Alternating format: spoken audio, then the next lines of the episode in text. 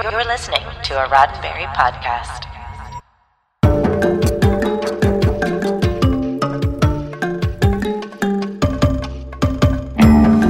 I'm Norman Lao, and I'm a podcaster, and it's time for me to fly this show. It's 7 p.m. Pacific, 10 p.m. Eastern, and you're with us, and it must be time for Mission Log Live. Again, my name is Norman Lao, and I fly the show. And this is where Heather usually comes in, but unfortunately, Heather can't be with us tonight. Heather's caught a Rigelian bug. So Dr. M'Benga prescribed rest. So get well soon, Heather. I'm sure we will all miss you tonight. And here's how it's going to all shake out. You're going to join us. You're going to call the number that we tell you to call or see the number on the screen that I'm going to give you in a second. You get in the Earl Green room. He lines you up and then we get you into the program. So tonight on Mission Log Live, it's time for more stories of Pike and the crew of the Enterprise with Strange New Worlds Season 3, Episode 4, Among the Lotus Eaters. And if you would like to be part of our live discussion, you know what to do. Um, but if you're new to Mission Log Live, and welcome if you are, or if you just need that reminder, like I told you about, just click on the Zoom link or give us a ring by using the one tap from your smartphone or call us. You see the numbers 669 900 6833. Enter the meeting code and the password you see in the show notes on the side of my screen. And then Earl Green will get you settled into the room. And that is how you usually start the show. That's how I usually fly, period, the period ship. So let's take a look at who's with us here in Facebook. What I love about getting on Facebook, like really, really early, earlier, seeing everyone that's already lined up. So we have Scott Palm here. Scott, thank you for being here. Hello, Jane. Uh, Alan's here. He period watches period the show. So let's get some claps for that. Uh, John Arminio, nice to see you here. Being here on Monday night just feels right. I like that. It's very rhythmical. Uh, hello, Dave. Hello, Dom. Uh, let's see. Yeah. Uh, plus one for any kind of electric boogaloo or Highlander to the Quickening references, because those are sequels that are worth of note. Uh, Paula Harvith, we got a Paul in the pole position here. We have Jim McMahon. Hello, Jim. We have Mark. Hello, Mark. David. Hello, David. Paul two. We got Paul Wright or Paul one, depends on who shows up first. Let's see who else we got here. Um, uh, scrolling, scrolling, scrolling. Lots of familiar faces. Great uh, names. Would be great to see your faces too. Always great to have all of you here uh, with us. Scott Palm, Get Better, Heather Ray Barker. Thank you very much. And I'm sure um, Heather will get back with us very soon. Um, I am going to vamp with myself. I absolutely will. But I actually is gonna I'm gonna lean on you, chat. So I'm I'm actually depending on you uh, to pretty much give me the content that I'm gonna need to steal for tonight. That's how this is going to work also. But we do a little housekeeping here at the very beginning. This week on Mission Log, our coverage of Voyager continues this Thursday with Star Trek Voyager's season three finale. You know this is the one that you've been waiting for. That's right. It is Scorpion, part one. That's right. We're doing part one, and then the week after, we're going to be doing part two. There's so much to fit in with this one particular show. John and I decided to divide it into two separate podcasts, and we usually don't with two parters, but it's that big. So this is the one where you don't want to be the fox in the parable, you know, the, the fox or the frog for that matter, or pretty much any living thing that's propositioned by a scorpion for a ride across a large body of water. Don't do that. Don't be don't give the scorpion a ride if you don't have to, or maybe you want to. Who knows? That's really up to you. It's about trust, really.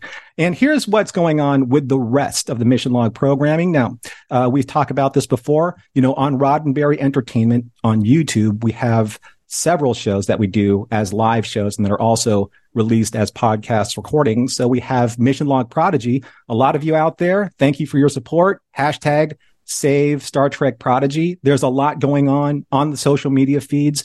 TrekMovie.com actually just posted this earlier today that they've confirmed that the second Prodigy Blu-ray and DVD are going to be released, hosting episodes 11 through 20, which means that we're finally going to be able to collect the entirety of season one.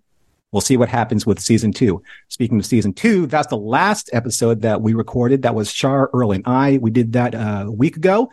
And that covers all of the information that we have been able to glean off of social media and um, confirm on some of the social media outlets about what is happening with Prodigy season two. So please pay attention to that. Please share out the save Star Trek Prodigy hashtag. Please sign the change.org petition that's out there. Uh, once we reach 50,000, then that becomes a little bit more important in the conversation.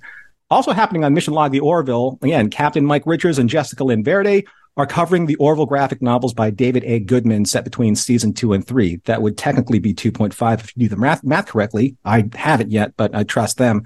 Now, here's the kicker. If you haven't collected the library edition of these comic books, which is the oversized version of these comic books, and if you're a fan of the Orville, and if you love comics, and if you love giant graphic novels, oversized graphic novels, buy the library edition right now. I'm not kidding. Mine the other, it came in the other day. It is absolutely phenomenal. It is like one of those gorgeous coffee table books that you're just going to put on your shelf. Be proud that you have it. Thumb through it every once in a while to like read a couple pages, um, maybe with white gloves because you know it's just that beautiful of a book. Get it if you're a fan. You uh, you won't regret it really. And then listen to the podcast and then call in and talk to Mike and Jessica about it, and uh, that'll be all very exciting. So please remember that these shows and more are available at podcasts.roddenberry.com and they can also be enjoyed on YouTube, as I mentioned as well. That's youtube.com slash Roddenberry Entertainment. That's a lot of talking. And thank you everyone for doing a lot of listening. Let's take a look at some of the chat that's going on. Uh, let's see. Jane says, you run the show, we run the chat. That's what we're going to do tonight. That sounds like a great idea. Uh, Aaron says, no lotus eating in this episode. I'm not exactly sure what you're talking about. I'm not even exactly sure what show I'm on anymore. Uh, Scott Palm, Monday night, Monday night is boring without mission log. That's the one thing, um, you know, maybe we should get you uh, some of the lotus plants so you can forget how boring that actually is. Uh, am I a frog or a scorpion? Matthew says. Um, fox. I do like the fox in that parable, the fox and the uh, scorpion. Uh, it's a brave new norm. Uh, I would say, yeah, I mean, it's better than being a terrified old Norm, which happens sometimes. Let's see. Uh, Cooley is here. Thank you for being here. And Captain Mike is in the chat. Let's see. Uh, Matthew says, went digital with my Orville graphic novels. Well, you know what? You can do them both. You know, it's always nice to have a coffee table book on the coffee table if you have a coffee table. All right. Enough of my yammering. I'm going to take a sip of this wonderful tea that I'm uh, sipping from my Janeway esque teacup. And we're going to get into the recap for Star Trek Strange New Worlds, Season 2, Episode 4, Among the Lotus Eaters, written by Kirsten Beyer and Davy Perez, directed by Eduardo Sanchez, recap by Heather Barker. Thank you, Heather, for doing this. I'm so sorry that you weren't able to actually read your own recap because you put a lot of work into that, and I thank you for it. Here we go. While the starships Enterprise and Cayuga chart a new binary system on a joint mission, Captains Pike and Batel try to fit in a little couple's time. Pike is deep into preparing his mother's special recipe when Batel enters his quarters bearing a gift of her own, an Opelian mariner's keystone, an ancient talisman meant to guide lost sailors home. Before Pike can share his gratitude, the two are interrupted by a transmission. Batel has lost a promotion to Commodore. Apparently, Judge Advocate Pasalk is punishing Batel for her role in Una's trial and perhaps even her relationship with Pike. Worried that he's hurting her career, Pike suggests the two pull it back, which is not well received. After Batel makes her exit, Una calls Pike on comms. Command has sent a sensitive communication, and it's about Rigel 7. In Pike's ready room, Una reminds us of the crew's previous experience on Rigel 7. Five years ago, the Enterprise was on a routine exploratory mission when they discovered the Kalar, a Bronze Age society organized in a caste system with a warrior class and a secretive ruling class. Their mission ended after only four hours with an emergency evacuation after the crew was ambushed and three crew members killed. Spock's injuries were life threatening, which means they needed to get off the planet and to the Vega colony. While scans can't penetrate Rigel 7's atmosphere, long range photography picked up images of a Starfleet Delta symbol in the hedges of the castle. The crew must return to the planet to remove any cultural contamination in an undercover recon operation, including a doctor this time. But Pike implies M'Benga is there for more than his medical knowledge. After the room clears, Una remains to ask Chris why his girlfriend's ship departed so quickly. Pike confirms the breakup and Una calls him on his tendency to push people away. She likes Batel and she likes Batel for Chris, but it's all too complicated for Captain Pike. And we know how captains tend to be committed to their ships and crews rarely, rarely settling down. Conversation turns back to Rigel 7 and the two ponder what went wrong. Una suggests the two rescue themselves, but Pike is intent on cleaning up the mess the Enterprise let recuse themselves, but Pike is intent on cleaning up the mess the Enterprise left five years ago. In a personal log, Ortegas is excited to be part of the landing party for once, but Spock shows up to ruin her day. Ortegas' piloting skills will be needed to manually fly the Enterprise through the debris field, leaving Pike, M'Benga, and La'an to visit Rigel 7. On the planet, Pike reveals that he brought La'an and M'Benga along for their combat skills. Aside from archaic Starfleet tech, 3D printed by Spock, just kidding, they won't be contaminating the planet further.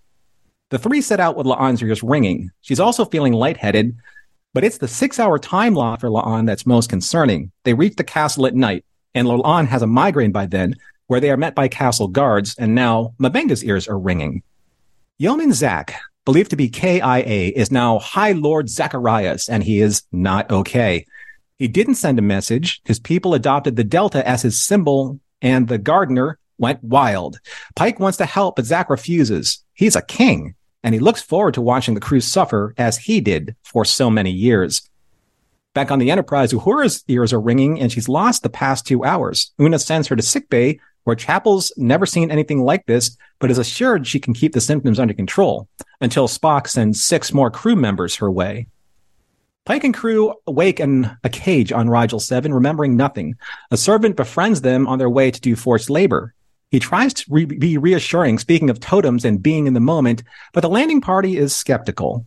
The servant explains that innate learned behaviors like walking and talking are safe, but memories of who people are and where they came from disappear during the forgetting overnight.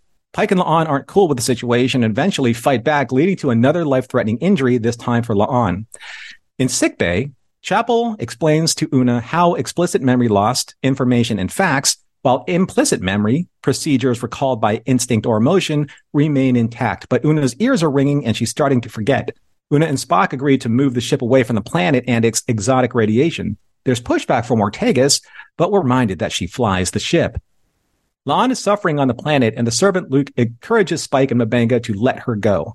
He's got the totem in his hut and is assured of the order of things. The palace Kalar do the remembering, so the servants don't have to. But Pike won't let another crew member die. Luke finally agrees to help, and Pike embraces his moment. He's going to the palace to get their memories back. Before he leaves, Luke and Pike have a moment. Luke doesn't want his memories. He can't handle the pain of knowing. While Pike is drawn to the keystone, Batel lifted him, uh, gifted him. It's his emotional connection to her calling him home. Spock and Ortegas have forgotten who they are, and Spock lost his ability to read. Overtaken by fear, Ortegas interacts with the ship's computer to return to the safety of her quarters, where she collapses with the anxiety of it all. Miss Enterprise suggests that Ortegas' plot, of course, and uh, reminds her who she is. She's Erica Ortegas, alpha shipped pilot of the USS Enterprise. She flies the ship. And Ortegas digs deep into her reserve of confidence to get back to the bridge. Zack and Pike battle in the castle. Pike becomes increasingly aggressive before Zak reveals that a box of memories is a myth and that an ore that made the castle protects the inhabitants from the radiation of the asteroid in its orbit. Pike comes close to killing Zach with a phaser gun and Zach reminds him that the planet changes people. Disturbingly, Pike remarks that it shows us who we really are. He commits to bringing Zak home, but the fallen king's fate belongs with Starfleet. Luke's memories are revealed and he admits that he's better knowing. Pike's medallion reminds him he needs to get home, and Ortegas reveals that the crew is back to normal. In order to help the people of Rigel 7, the crew moves the asteroid away from the planet, and Pike apologizes to Batel, who agrees their relationship isn't easy, but she's willing to try again. The end. Nice recap, Heather. Thank you for that. Appreciate it. And like all other recaps, very dense, lots of things to talk about. And uh, speaking of things of talk about, we have lots of callers lined up to talk about all the things we need to talk about. But before we do that, I want to get into something that uh, probably one of my bigger points that I'd like to discuss, put out to our callers, also to put out to the chat. And uh, it's kind of a morals, meanings, messages, but it's more of like a message that I've seen throughout the course of Star Trek in general. And it is everyone deserves joy in life, even a captain. Is here's the question. Is the isolationist captain trope in Star Trek the recurring theme? Why do we only really see like the series heads, like the captains suffer from this dynamic? So let's take a look at, say, let's go all the way back to the cage. Jeffrey Hunter's most famous scenes as Pike in the cage when he barks at Dr. Boyce and says, You're damn right, I'm tired. You know, he's tired about being responsible for the lives on his ship. And then Kirk at the end of The Naked Time when he says, uh, he looks at Rand and he says, No beach to walk on, feeling forlorn about the isolation of a captain. And then let's take a look at Picard at the end of All Good Things when he's looking at his crew, finally sitting down to actually play poker with them for the first time. And he says, I should have done it this long ago or a long time ago. Even in Scorpion, at the end, uh, Janeway says to, or in the middle of it, Janeway says to Chakotay, she says, I keep looking to all these captains, my comrades in arms, but the truth is I'm alone. And now, all the way back to the Pike era, Pike is distancing himself from Batel so early in this episode instead of actually trying to fight for his relationship. So what is it about the legacy of the Star Trek main cast captains? Now, I know that Sisko is a captain too, but I'm talking about like the deep space exploration captains that places them in this isolationist mentality. And I want to kind of like have, you know, everyone out there kind of like marinate with, with that question before we get into the topics, uh, that our caller is going to bring up. And speaking of which, we have our first caller and, uh, dude, I love your background, Chris. You, you and first of all, uh, everyone applaud Chris. He's got matching shirt and matching headphones. That kind of fashion statement is not to be understated. So, what's happening, Chris? Hey, good to see you, man. Yes, we are. We're all matched up today. Yeah, you uh, are. Very special night. It's Monday night. Always a special night.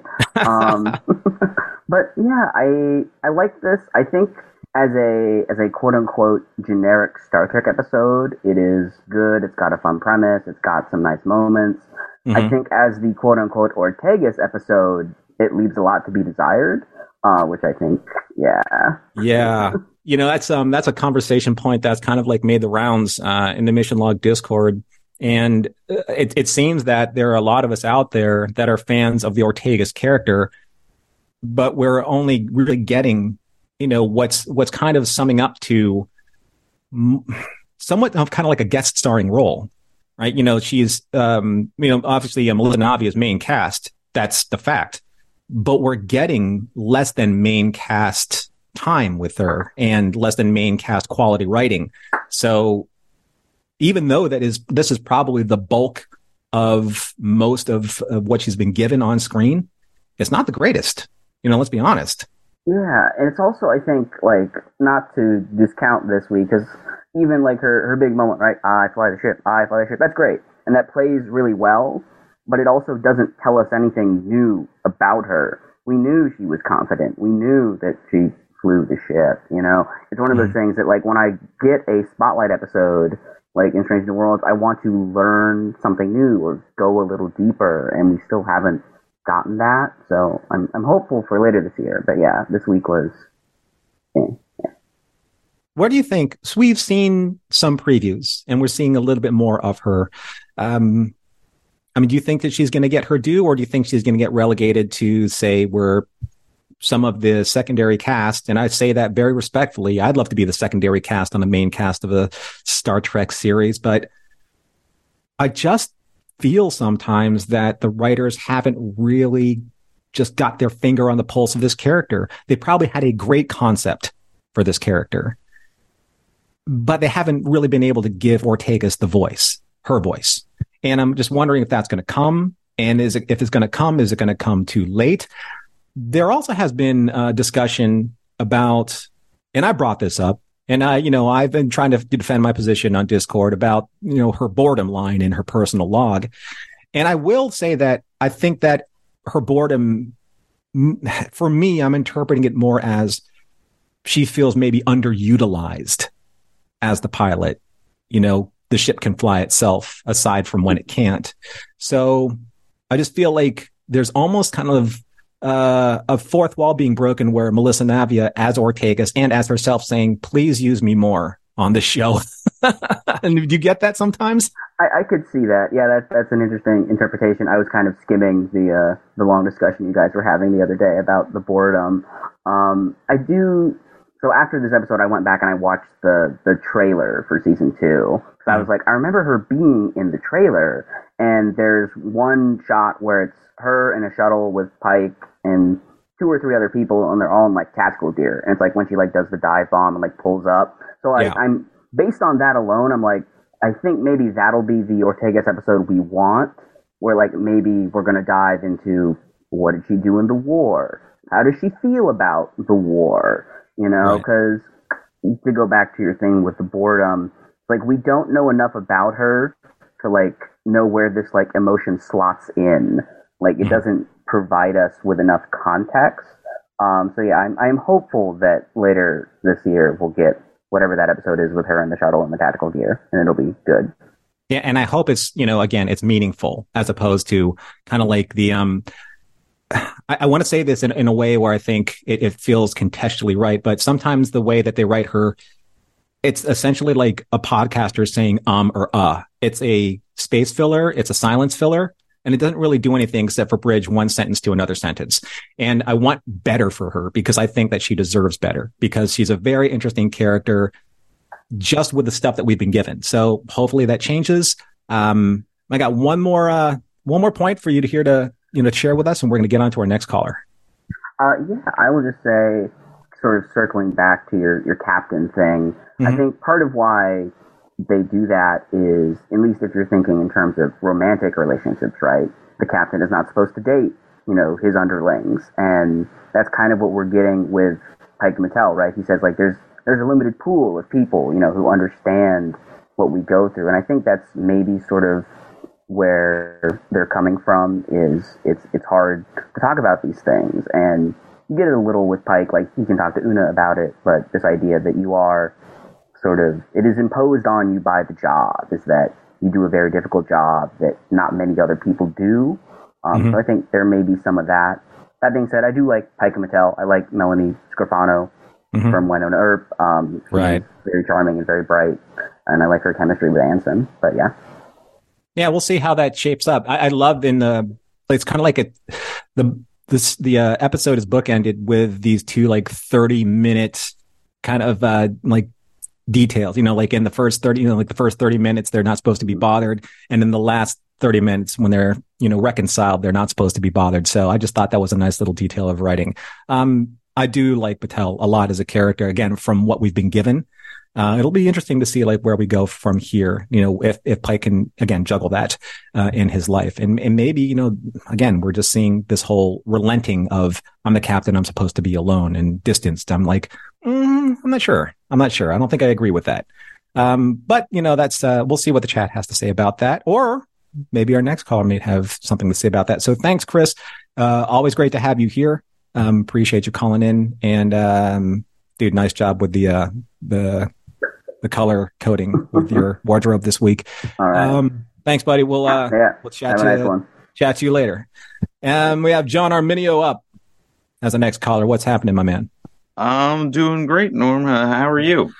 I'm good. It's uh, interesting flying solo, but you know Yeah. these things happen. Um, right now, it's like you know I, I've I've been hearing like stories, just you know people picking up this here, pick, people picking up this there. Uh, you know, Mhm. just I, I'm just getting over kind of like almost a six or seven week bout with bronchitis. So you know, people out there, be careful. You know, um, I, I I'm not uh, you know WHO, but I am you know concerned for all of my friends' healths out there. So please be careful. If you need to Yeah. do what you need to do, mask, isolate yourself. You know, make sure that you get plenty of rest, eat well, rest well, that kind of thing. If you can, please do it. Because Especially with the uh, smoke cloud covering that has covered North America once or twice in the last couple weeks, making everything worse. Yeah, that's that's not really good at all.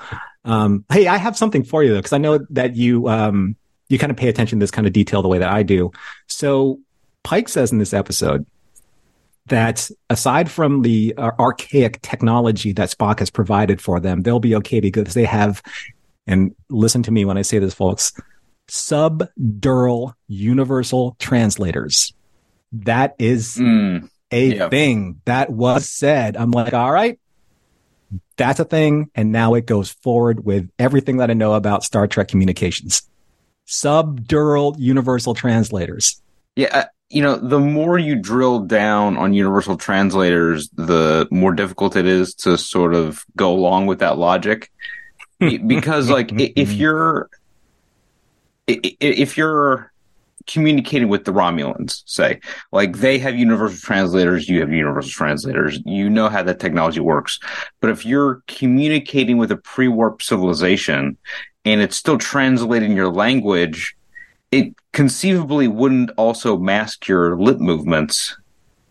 Oh, to, I know. To, to change your um to, to change how your like your your face is moving when you're communicating or let alone you know like if even if if like a swedish person went to italy Mhm.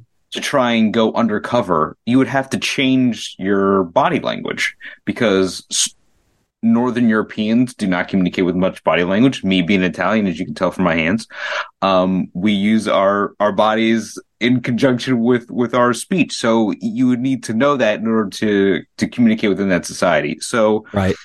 It's better if they had just like not mentioned that and just kind of assume that we know that have a universal translator and just l- let us you know run along with the, the plot Yeah, it's just I had to. I make mention of communicator either consistencies or inconsistencies when I do stuff like Voyager, especially when I do stuff like Voyager.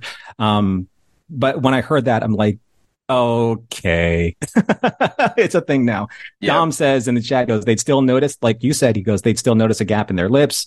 Uh, and where's the speaker? Um, I wanted to say something here for Jane because Jane says I missed the title reference of the, uh, of the Lotus Eaters. And for people who don't get the reference, and I don't want to sound like I'm speaking down to anyone by being a little pedantic about this, but for those who need a literary refreshing, the title of this episode references Homer's epic poem, The Odyssey, and the island of the Lotus Eaters, where a race of people living on an island dominated by the lotus tree, whose fruits and flowers were the primary food on the island and were a narcotic, causing the inhabitants to sleep in peaceful apathy. After they ate the lotus, they would forget their home and loved ones and um, long to stay with their fellow lotus eaters and who those who ate the plant never cared to leave the island. Just kind of like the memory loss here with losing the pain. So it's not so much they ate something, it's they became so apathetic with the loss of the pain of their memories that they just didn't care about really anything else anymore and even leaving.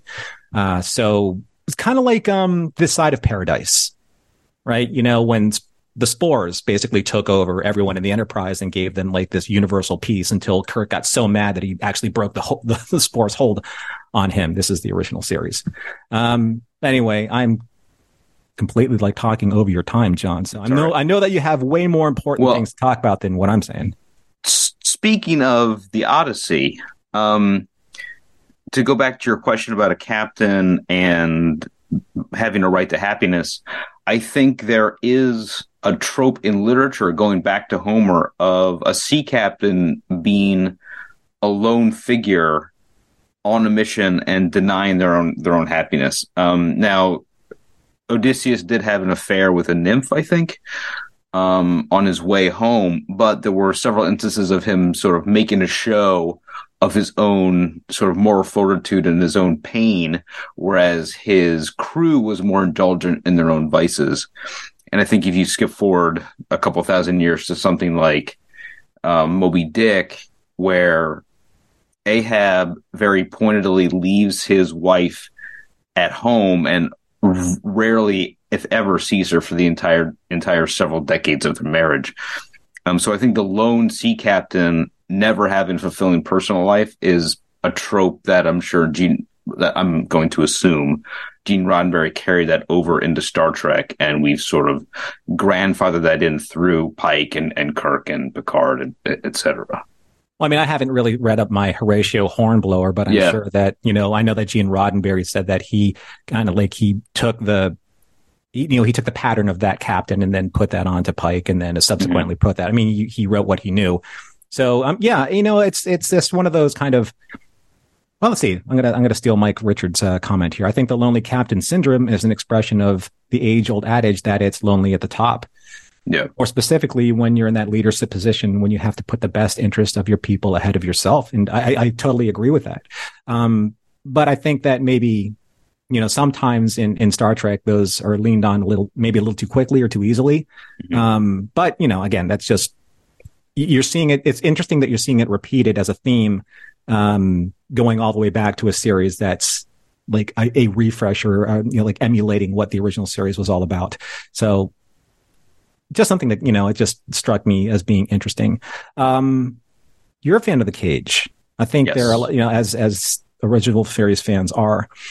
Did you notice that in the cage, that the scene where they beam down to Talos 4 and then they walk up to the blue singing plant, Spock the entire time is limping. Yes, And- I do remember that. Yeah, yeah, yeah. and then they make a reference to Spock being nearly killed, you know, uh, by the uh, by the savages on Rigel Seven. So I'm wondering if that was, um, you know, a callback to why Leonard Nimoy was limping in the cage. Yeah, I I do like this sort of connecting the dots in Star Trek.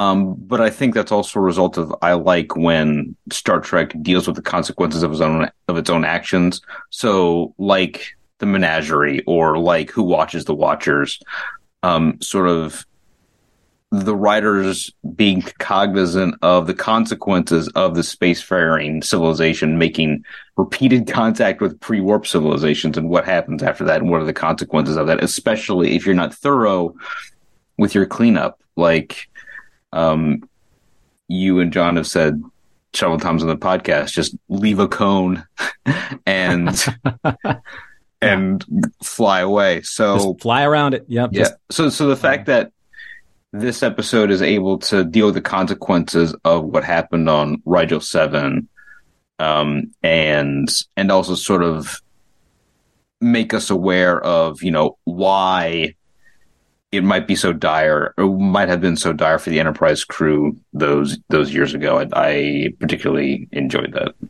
yeah. And uh, it gave me an excuse to, uh, you know, abuse my account, my personal account at Paramount Plus because they're actually showing Star Trek that I can watch. Oh, Amazing. yeah, I said that. I did because I can. Uh, and I'm still, We want to get into what these content providers are deleting from. yeah. Jeez. Um, I'm going to get on uh, with the show. We have uh, about time for one more point here, John, and then I got to do a little station break here. But um, what else do you have for us Um, tonight? Although I think in an, any sort of amnesia episode or plot, I think we lose a little bit of the team dynamic that I love so much in Strange New World. Like the Mhm. team working together well, I think is something that I, I enjoy. But I also, what I loved about this episode, I think most of all, was that we got to see the characters stripped of their sort of surface moral codes and Starfleet regulations, and they were left with their bare core morality to make the right decisions. Um, so, like when Spock believed Ortegas that she could do it, um, just despite logic telling him otherwise, or just some of the, the decisions of, of friendship that we saw on the planet. That those are probably the highlights of, of the episode for me. Yeah, I'm glad you brought that up because before we before we go, uh, I want to read something that Heather wrote about something similar to that. So Heather said, Rigel Seven, the Kalar. Okay, revisiting some history from the cage, Enterprise needs to clean up its own mess. This mess is cleaned up by bringing Zach back to Starfleet and moving the asteroid. We know there's a castle, huts a field, but what else? Are these people going to be okay? Pike says that the planet, the radiation, shows us who we really are, and Pike nearly kills Zach. So are they saying Pike is really full of rage and murder beneath the Boy Scout visage because And- that has been removed and stripped away from him? And I think that scene shows how relying on pure emotion and instinct is also not the way to go because I think that's also part of what uh, Zach's downfall was. He he let his despair uh, get to him without his support system to, to help him. So are you saying that it's harder for a barbarian to act as a civilized man than a civilized man than to act as a barbarian? Um, well, I don't think. Uh, yeah, h- how how that is a deep philosophical question, Norm. I don't I don't know if I have time to answer that before the break. Go all the way back But to it's, it's, a, it's a good one. That's a mirror mirror one. We'll we'll Yeah. you know ruminate on that later. Thanks, Yeah. uh, John, for Thank you your questions, much. man. I appreciate you calling in always. Um, before we get to our next caller, just want to talk a little bit here about our Discord. Now, if you haven't heard of our Discord, and I think you have many times so far on the show because I've dropped it a couple times here on the show. So our Discord is where our Patreon subscribers can join in a larger conversation, uh, some live chat conversation, some conversa- conversations that happen in a multitude of different threads, ranging from I don't know something as universally important as really fine dining and food. Uh, that's where John and I usually hang out most of the time in our Epicurean chat. Uh, to um, the gosh, the the ever growing Star Trek chats that we have uh, the chats that cover everything from all different types of science fiction um, to modeling to our, our wonderful Kontiki and convention chat. So if you have not taken a look at patreon.com slash mission log and you like hearing what we do, please take a look there. Please try and support us as you can. Um, and once you choose a tier and a subscription that works best for you, uh, then that will qualify you to join us on the Mission Log Discord, where we have, I think, a live show every night of the week, ranging from uh, talking about Strange New World season two, hosted by Heather. Uh, we have Captain Mike hosting the Orville chat. Uh, we have Matthew Comagis here, like uh, hosting the Twilight Zone chat. I host the Babylon 5 live chat every Friday night. We have our, you know, patrons. Uh, the, the reason why we created the live chats is for our after dark chat, which covers the podcast drop of the week, of which this is going to be Scorpion this week. And we also talk about, um, and one of the special perks for our Patreon subscribers is our uncut version of the recording, which includes um, a segment called value added material where I usually drop some pretty hot takes. Uh, and just to preview the hot take for Scorpion, let me just say this very quickly. Um, Josh, I can't believe I'm going to say this. Janeway was wrong. That's all I'm going to say. So yeah, I said it, and it's part of the uh, value added material for the Uncut show. So please support us at Mission Log, um, patreon.com slash mission log, and uh, we hope to see you in the Discord. Um, we have Ellen as our next caller. Uh, you, are you surprised that I dropped the VAM hot take? well, you know, you never know what you're going to get. Uh, I always like a little bit of a spicy always, preview myself, you know. Yeah, you know, it's it's always a good surprise to have. Um, but uh, but yes, uh, I, I, I see Norman that you are also uh, you are also in blue, which means that you have also spent a, a long, hard day uh, crushing rocks out in the field with me. Uh, is that correct? Um, take a look at the calluses. On, wait, no, don't oh. look at the calluses on my palms. Yeah, no, um, I'm, I'm, a fellow uh, soft-fingered person, so yeah. I am. I'm wearing oh. blue. I'm wearing blue, but kind of like with green. So am yeah. I like, uh, you know, like if I were like playing Settlers of Catan, you know, I'd be trading wood and ore. So there you go. Yeah, take you know you know, take a take a quick saw break, and then you're back to the to the rock crushing. So yeah, it's all good. right. You know, um, like memory loss. If it if for one thing it uh, inspires uh, less idle time, I guess. Yeah. Yeah. But, but how did you how did you feel about this episode as it's been placed in the first four episodes? Uh, well, I think as far as the uh, the first four episodes go, um, I would probably peg this as number four uh, in terms of you know ranking. Although I mean, you know, what's your fourth best? The fourth best ice cream flavor is still ice cream. So I mean, Fair. you know, it's there's it's it's good. It's enjoyable. Uh, I liked a lot of the I like the a lot of the acting moments. I liked a lot of the callback moments. Um, Ethan does a thing uh, at the very end when uh, Ortegas is flying the ship, where like he's the only thing that moves are his eyes, and it's it's the best take that that I've seen in any episode probably this season. Um, so I mean, there's there's a lot of good stuff in there. Um, well, that's a very Nimoy Spock trait. You yes. know, just just the eye movement. Like his whole body could be as still as a plank yes. but just his eyes move. Yeah. But yeah, that was that was a, a wonderful moment. And there's there's a lot of interesting stuff to chew on. Um I don't know, there episode two and and episode three uh I don't know, felt a little bit more impactful uh in terms of the storytelling. Um but but again, this was this was good. This was solid. Love, you know, enjoyed it, liked a, a lot of what it had to say. Um, uh, as far as the, the the question that you posed earlier, I'll just say that you know I think that uh, heavy is the head that wears the crown. Uh, kind of sums up my feelings about uh, the captain and their uh, their sort of solitude.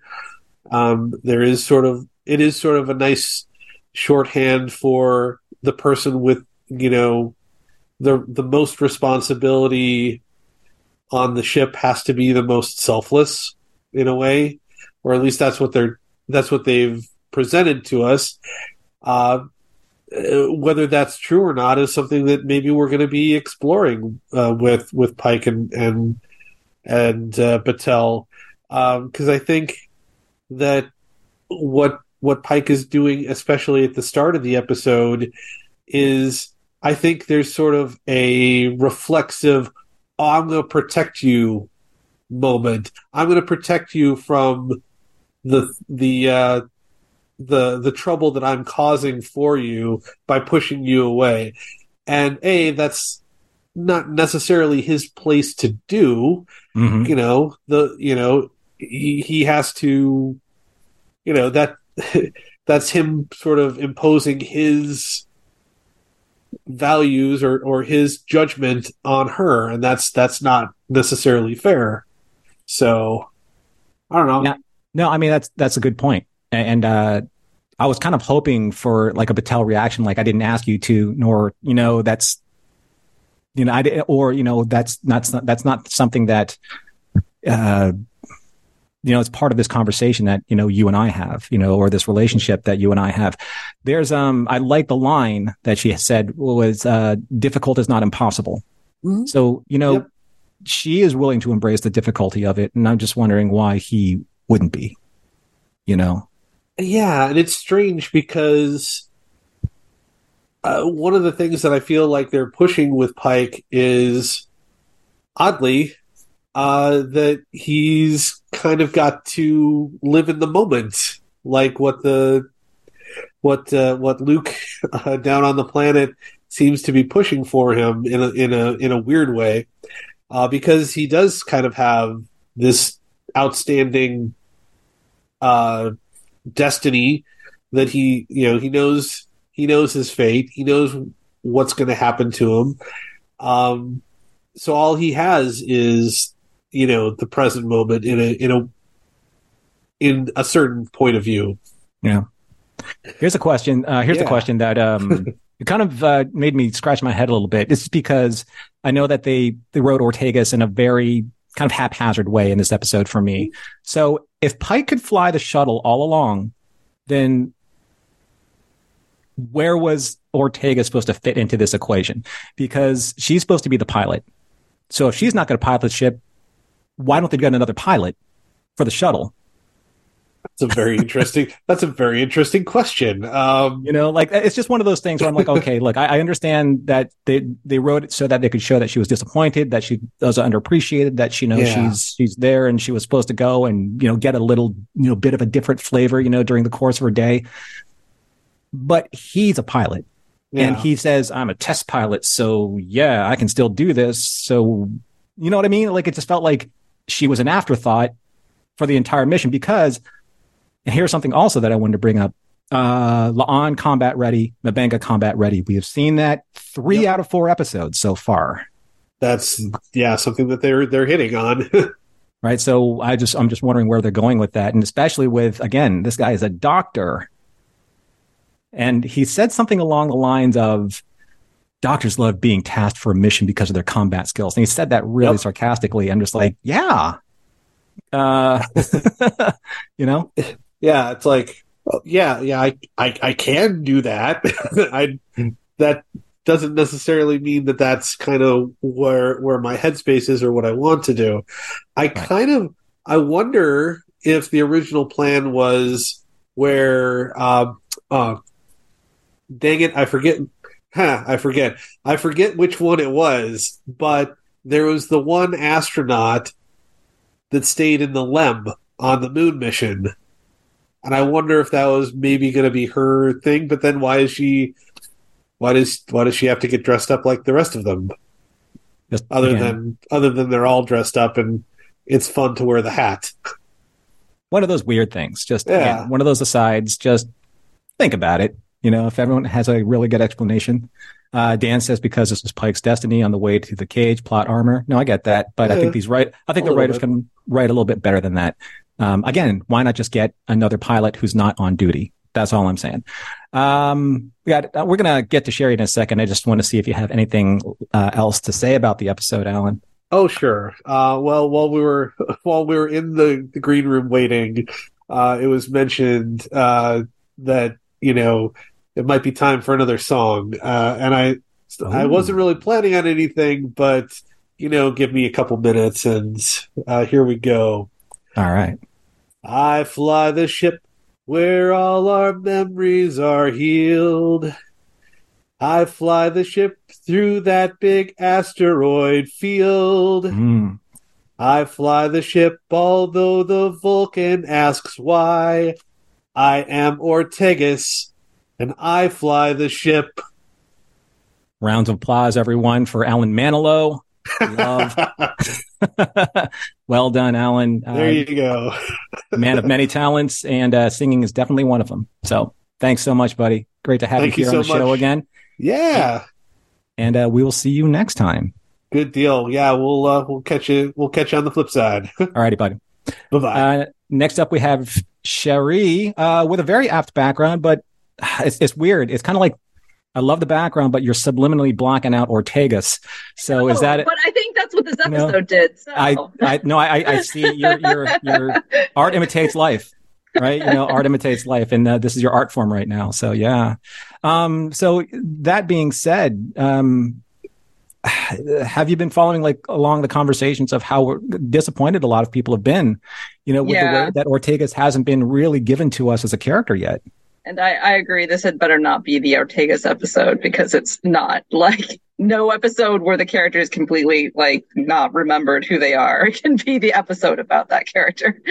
Yeah, it, it's a weird thing with the two most mm-hmm. interesting, the two most interesting episodes so far about Ortegas's character hasn't really showcased Ortegas, and it's been Quality of Mercy, where she was basically aped the Stiles character from the original Balance of Terror, and this episode where like she's the most interesting because of the affliction that's you know plaguing her rather than her being a skilled pilot that has all of these different abilities and and seeing a little bit more of her personality. So it's just i fly the ship because i can also make fire you know that's you know very like primeval you know rudimentary type of behavior from her. But you know they set her up for something interesting and they just kind of like really pull the entire episode out from under her. Right. And I think that they um for some reason that I never underst- that I never understand with the show, they they seem to uh feel like she is like hates Vulcans and I don't know like they if they're getting that from the alternate universe um Ortegas that doesn't make any sense because that wasn't the real Ortegas. So right it would make sense maybe for that one not to like Vulcans for blah blah whatever reasons.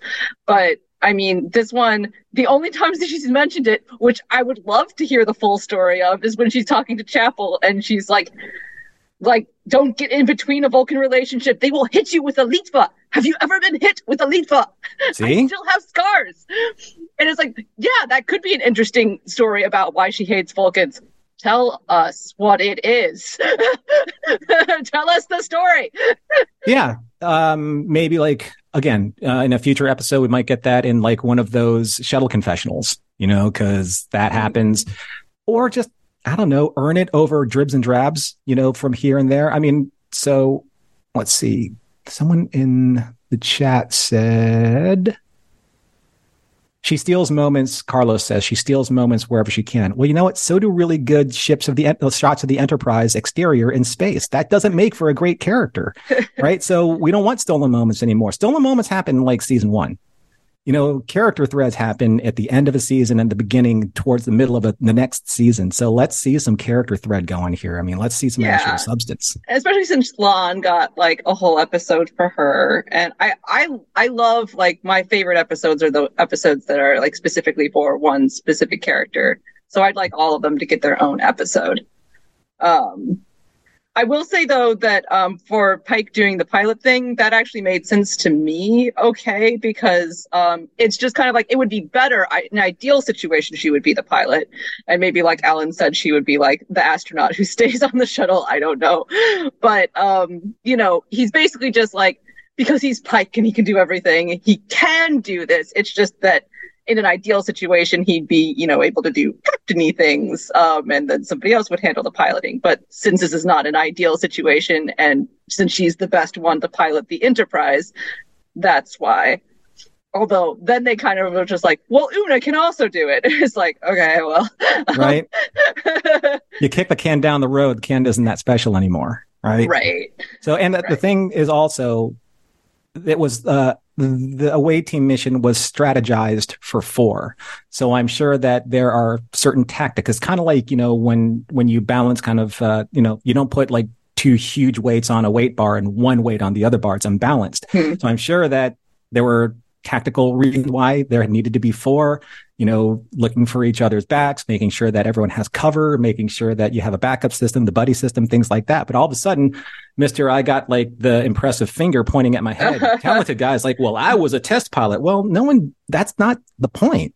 The point is, is that you actually called for somebody to pilot the shuttle because you needed to do something else in that mission, like focus Also- on the actual right. Being you a know, captain. Yeah, But when do captains ever do that anyway? this is Um, true. Yeah, But I, I did wish that they had. So she was she the only one who wore the hat. Um, and they even said later on that their their helmets were what pr- was protecting their brains. So I just wish that that like hat had just like you know had some like metal in it or something, and that she had been the only one who would have been protected. That would have been really cool. literally the reverse of a tinfoil hat. Yeah, exactly. You know, yeah. Protecting their brains from the oh, that would have been actually really interesting. They even could have kept her on the ship, like if she'd gone back to her quarters and seen the hat and been like, "Oh, why is this here?" And like puts it on and then like gets her memories back. That would have been really cool. you see, now you literally you earned the hat, the writer's hat for this evening's conversation. Should get you the writer's hat. Um, how about one last point here, Sherry, before we have to let you go and get on to Well- our next caller? Yeah, speaking of writers, though, even though this particular uh, episode was not my favorite, the last two were amazing. And I listened to a great interview uh, with uh, Jessie Gender and one of the writer producers of uh, Strange New Worlds. hmm and he was talking about um, how Strange New Worlds is very different in how most writers' rooms are, in that they let the writers stay on. And they, um, uh, Anson Mount even mentioned that this in his Ready Room um, interview as well. And I think that's probably why the writing is so good. Um, so more people should do that. Solidarity for the WGA. Yeah, for sure. Pay the writers. That's right. Pay your writers, pay your talent. You know, I mean, what we're doing is we're we're literally like enjoying the fruits of their labor. So yeah. and it, it's only fair that they get you know compensated for the work that they're putting in and um yeah i stand with the wga you know it's Yeah. uh there there are many writers that are working hard on these shows uh from the live action shows to the animated shows uh and so they should be recognized you know uh for the work that they do you know just like everyone else like you know uh, special effects designers prop designers stuntmen you know things of that Mhm. nature you know people in those Yeah. professions for sure um, thanks, Sherry, for calling in. I appreciate your perspectives on things, and uh, see you next time. Yeah, Okay, good seeing you, Norm. And Have a good good seeing night. you too. You too. All right, Bye. And we have Lou. Lou, what's happening, Lou? I said I was going to unmute. Earl ruined my intro again. Um, got the shirt? I'm pretty sure that you're in charge of your own mute, so you kind of ruined your own. Info. Well, he's he, he. I was unmuting myself, and then he said to unmute me. So I, I anyway.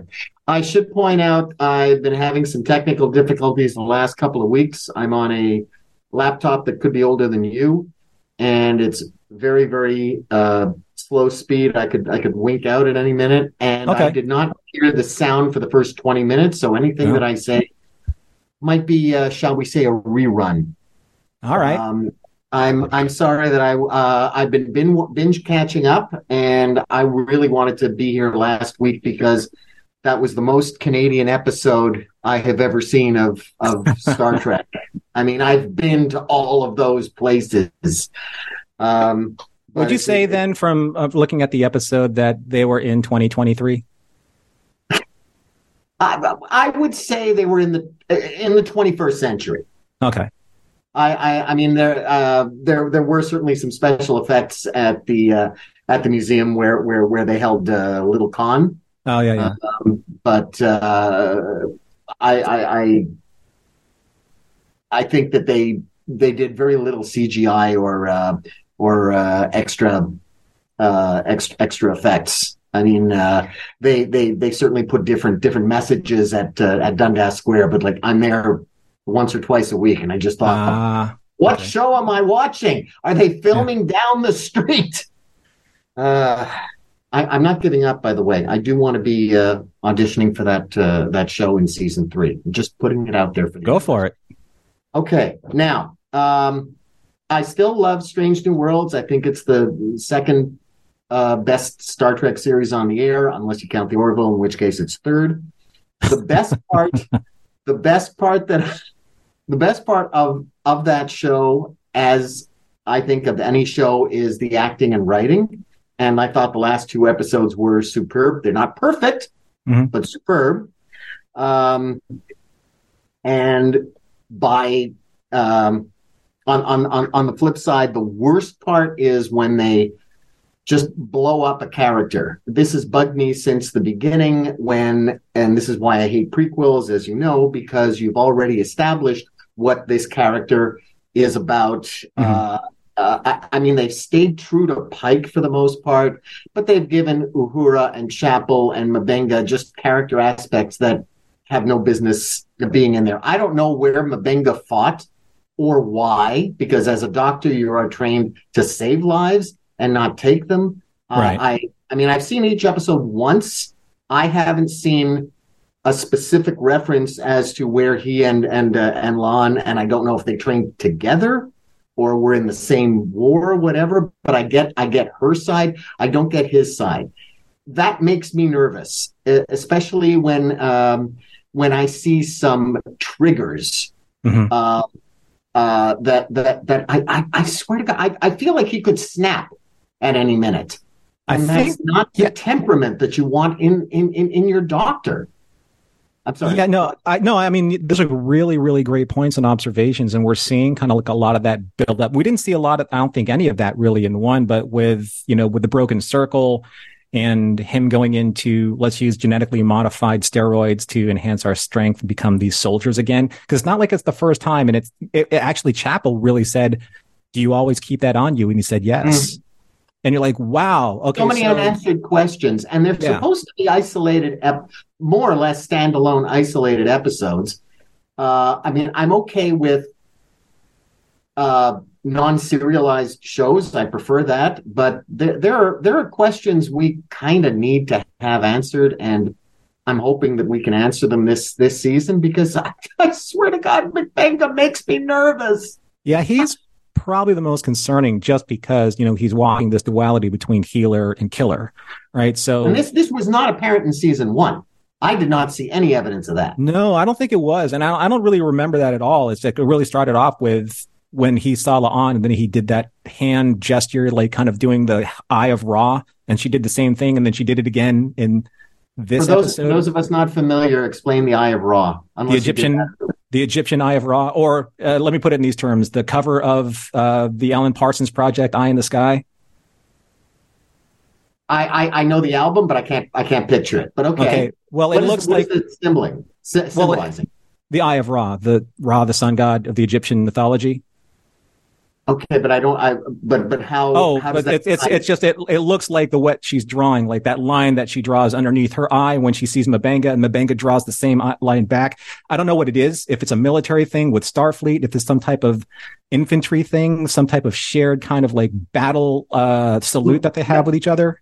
That's what I'm wondering. Do we Yeah. do we? Uh, uh, and I guess we're speculating. Did they serve in the same battle together, or did, they serve to, uh, together in the same battle, or did they fight in the same war but didn't meet each other until they uh, they they served aboard Enterprise? Not that not that sure. matters so much because I. But again, it makes sense for La'an. She's in security. She needs to be combat trained. Right. I I I, I, I don't I don't see it in, in M'Benga. This this has to be explained uh, to to not just to mollify us, but to really uh, give us some sense of, of of, of closure or completeness. There's there's too many unanswered questions. Remember the very first episode of Star Trek, arguably, uh, Kirk uh, Kirk tells I forget if it was McCoy or Crater he doesn't like mysteries because they give him a bellyache. Yeah. I don't like right. mysteries within mysteries within mysteries, like a, a, a riddle inside a mystery inside an enigma. I, I, I want M'Benga to be a doctor. We had that whole story about his daughter. That's gone. Um, it was resolved more or less satisfactorily, but now this whole aspect that came out of nowhere, and that's the other thing. There's been no hint of of any of this all this season. Sorry, I, I don't mean to. Well, it's not.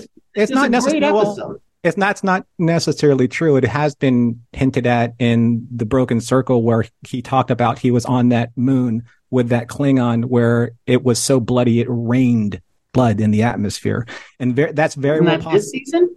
That was the first episode. Yeah, when they oh, walked. no, but I'm saying it wasn't last season. Um, yeah, it was this. It was the first episode, the Broken Circle. He was treating a Klingon inside that stolen Mhm. Federation ship, and the Klingon insulted him, and he said, "What do you know of that battle?" And he said, "I know that it was so, Right. you know, it was so brutal. It rained, Rain blood. blood. And he was like, Yeah. "Oh yeah, you were there, right?" So there Yeah. are hint, like there there are hints of that darkness. And maybe I, I've actually speculated this in some other discussions that you know there were MACOs at one point in time in Starfleet, and it's very well possible he was a doctor of a MACO unit that went inside and did some pretty seriously nasty things, but he was their medic. And, And- MACO, for, for, uh, just just so I don't have to look it up to remind me. MACOs MACOs are in. You're a Star Trek fan, right? Well, uh, uh, Okay. the, the You're- original series, but hold on a second. all, You're- all you're- the acronyms. But your show, your shirt literally says Trek Trivia. Yeah, Okay, because I, just- I know I have all the answers in my in my database. But Oh, I could I would fail my own show if it was on Enterprise or Voyager. Yeah, the MACO, the MACOs were, um, and they actually mentioned this in uh, Star Trek Beyond. The MACOs were the kind of like the the special forces within Starfleet. That's oh no, this- I knew I knew that. I could I couldn't remember what the what the acronym stood for. Something Um, combat officers, but I can't remember what it was. okay, but you know what the MACOs are, so it's very Yes. Oh, possible yeah. that he could have been one of these very specialized, trained combat medics, and Uh, you would be trained in something like this.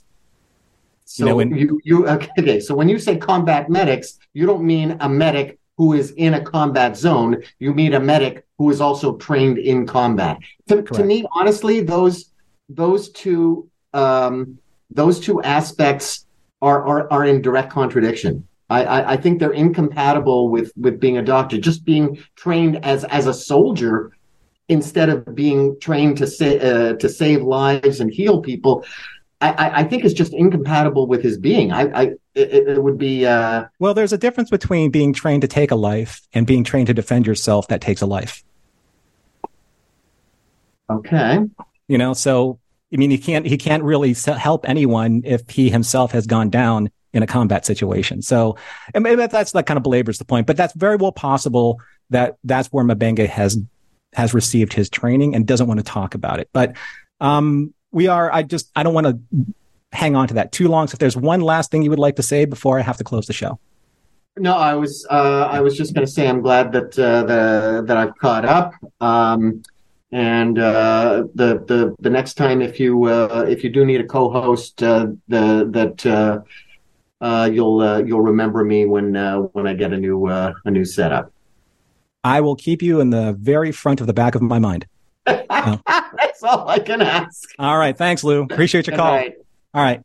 Um, and I would usually turn to Heather and say, Heather, anything left to say? But all I can do is really wish Heather all the best. I hope you get better and feel better and get back to us real soon. Uh, because honestly, as much as uh, I was able to do this, it's really not quite the same, you know, without you um, or John here.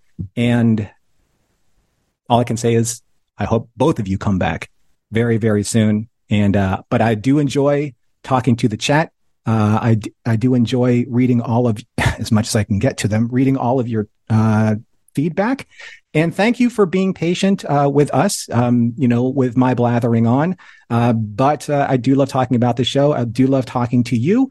And with that, we are at the end of our show. So let's do the thing. Mission Log Live is produced by Roddenberry Entertainment. Technical production on Mission Log and Mission Log Live is done by the incomparable Earl Green. Be sure to visit podcasts.roddenberry.com for the latest from Roddenberry podcasts. If you would like to support Mission Log directly, give us a look at patreon.com slash mission log.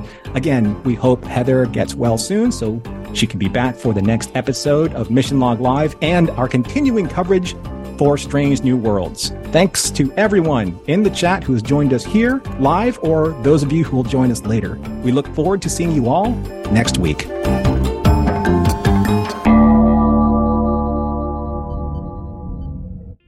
This is a Roddenberry podcast. For more great podcasts, visit podcast.roddenberry.com.